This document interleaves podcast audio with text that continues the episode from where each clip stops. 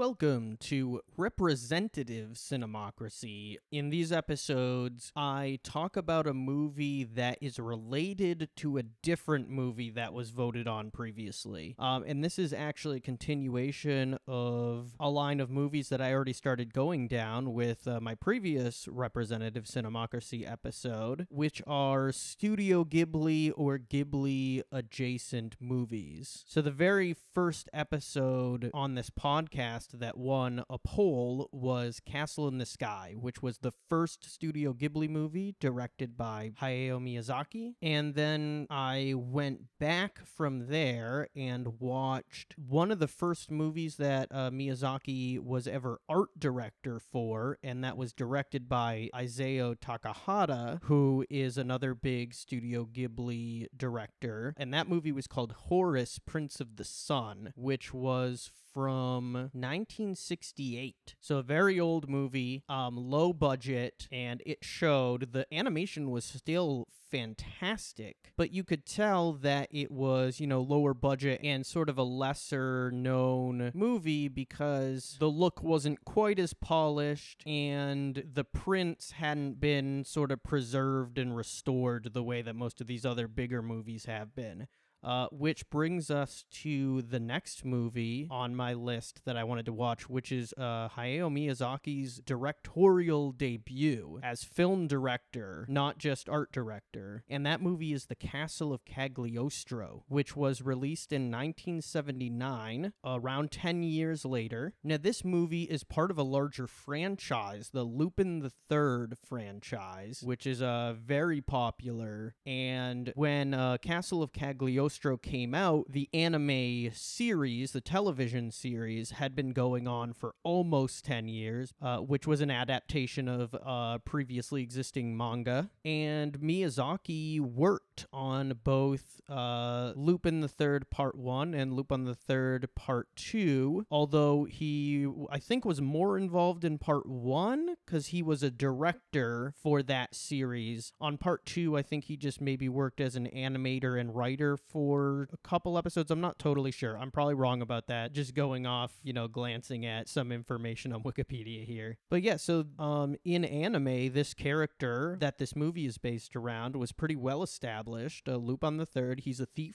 and I haven't seen too much other Lupin media. I watched like a couple episodes from the very beginning of the part one series just to get a taste for it before I saw this movie. And even though he is technically a thief, I get the impression that the series in general and his character is very influenced by sort of secret agent tropes, uh, sort of like James Bond type of stuff. There's a lot of DNA in common there, and he acts at least in this movie, less like a thief, although there definitely is that element to his character, but more like sort of uh, an agent on a mission, working undercover. He is technically trying to steal something in this movie, which is uh, a princess from this castle, but his motivation is less self serving and more uh, altruistic, really. Although that said, this movie does start off, the very beginning of this movie starts with Lupin and his partner Jigen robbing a bank. So uh,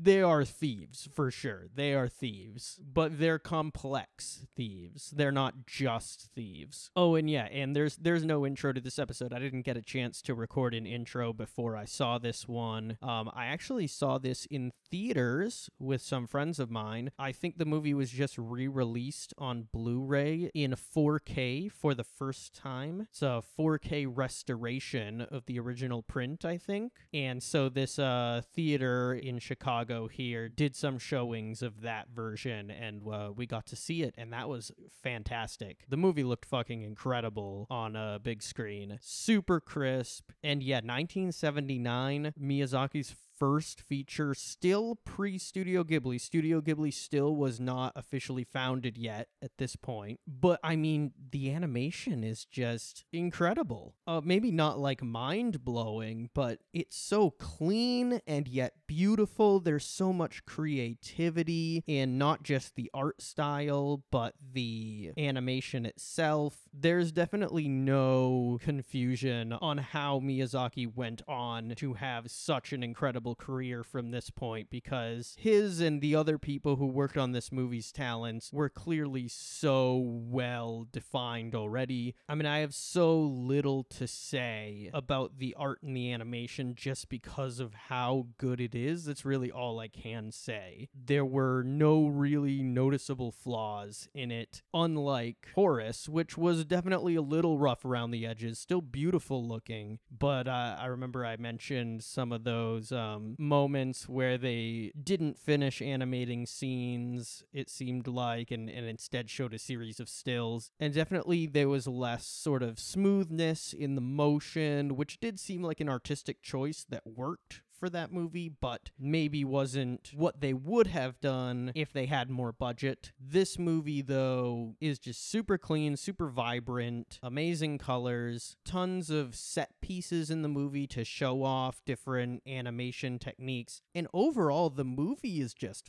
fun. This is sort of like an action adventure comedy, I would say, and the characters are all super charming. I saw this in Japanese, and the voice acting seemed great. Obviously, I talked before about how it's it's hard to judge, you know, voice acting in a different language, but in terms of just tone and attitude portrayed through the voice acting, you can hear that. And I was very entertained by the performances. Lots of enthusiasm, lots of sort of quirkiness. Uh, the music was another thing that really stood out to me. Great music.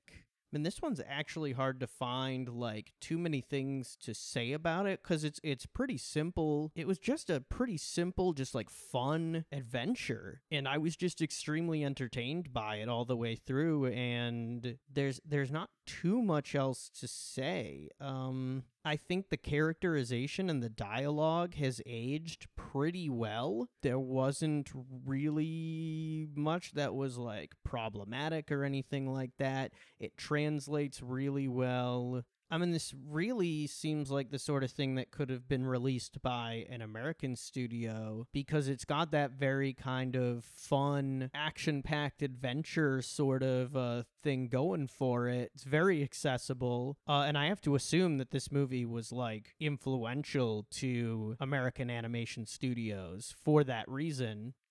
Oh, you know what? I'm I'm looking at the Wikipedia page right here, and here it says the film has served as a major influence on animators and directors worldwide, such as Pixar director John Lasseter and several Disney films. That makes perfect sense. Um, I'm also seeing here, obviously, the movie was critically acclaimed, very well regarded as part of the franchise, but some disapproved of its depiction as Lupin as a gallant hero instead of his original persona as a ruthless criminal. So I guess that is a little different in this movie from what had come before. I guess in the series, he is less altruistic than he is in this movie. And like I said, I haven't seen much of what came before this, but I feel like even as a change, could see it as being a fun evolution of the character, maybe. Like this idea that Lupin has been doing, you know, thievery stuff long enough and now he's sort of getting older, a little wiser, a little more mature, more emotionally invested in things. I think that comes across.